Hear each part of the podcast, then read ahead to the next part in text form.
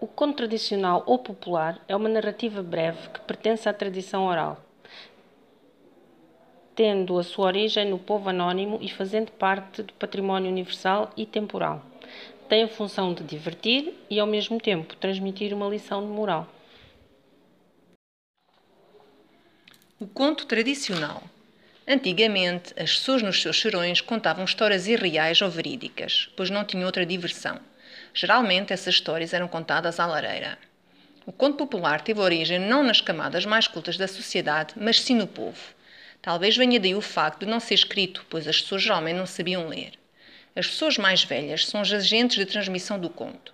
São elas que normalmente transmitem esses contos aos seus netos.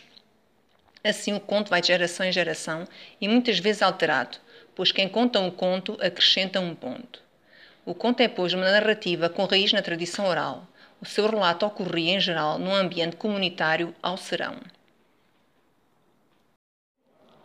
Características do conto tradicional.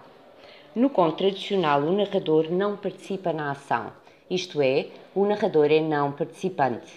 As personagens são estereotipadas, ou seja, têm sempre as mesmas características. Algumas estão ligadas ao mundo sobrenatural e fantástico. Por exemplo, o herói é quem sofre e conquista a sua felicidade, o vilão é quem faz sofrer o nosso herói. As ações desencadeiam-se de forma linear. A localização temporal e espacial é indefinida, isto é, não há tempo nem local concreto onde se localiza a ação. A linguagem revela marcas de oralidade e são usadas palavras e expressões populares ou familiares.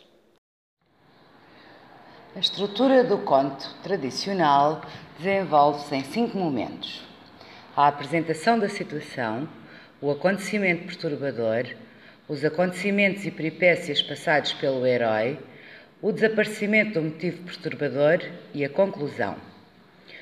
Os contos também têm uma característica muito importante, a moralidade, que muitas vezes pode ser expressa em provérbio. Nela assistimos sempre ao triunfo do bem sobre o mal.